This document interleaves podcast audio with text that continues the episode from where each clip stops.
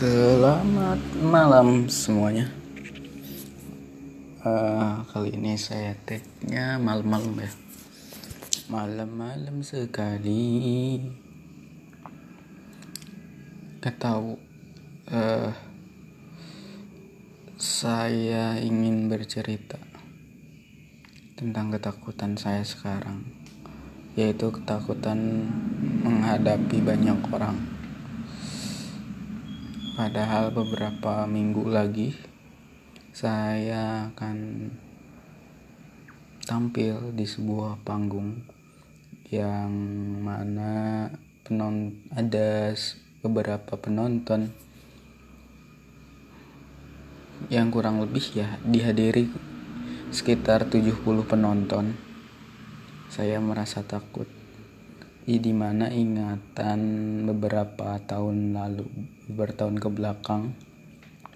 Tepatnya ketika saya ke tahun 2014 saya mengikuti sebuah audisi eh,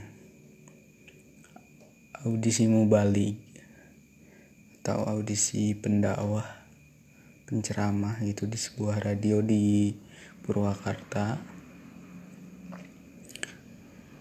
dan saya lolos ke final. Gokil. Saya tidak menyangka saya bakalan lolos ke final.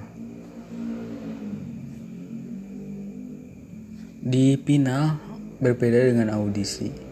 Ketika audisi yang menonton itu sekitar tiga orang empat orang.